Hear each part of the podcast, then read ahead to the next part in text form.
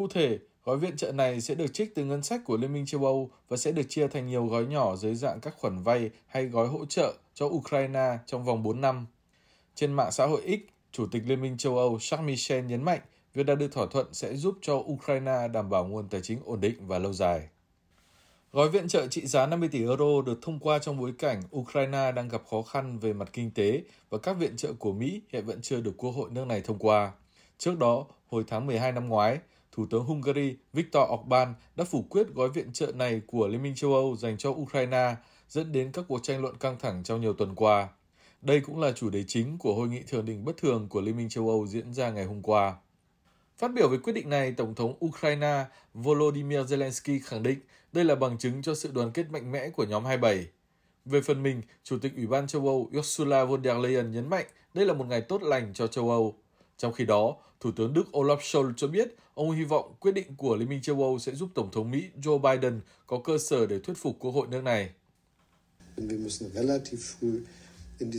Chúng ta phải đẩy nhanh tiến độ hỗ trợ cho Ukraine trong năm nay, cả kinh tế lẫn quốc phòng.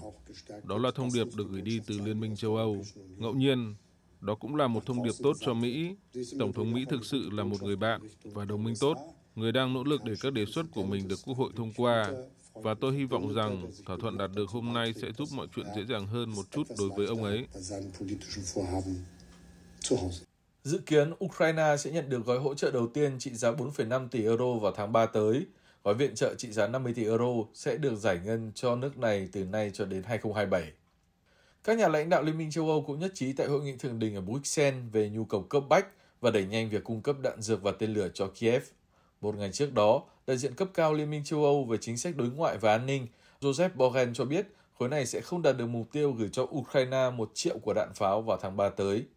Tính đến thời điểm này, nhóm 27 mới chỉ gửi đi 330.000 quả đạn pháo và con số này sẽ có thể chạm mốc nửa triệu vào cuối tháng 3. Cũng trong ngày hôm qua, các nhà lãnh đạo khối 27 cho biết hiện đang thảo luận gói trừng phạt thứ 13 đối với Nga.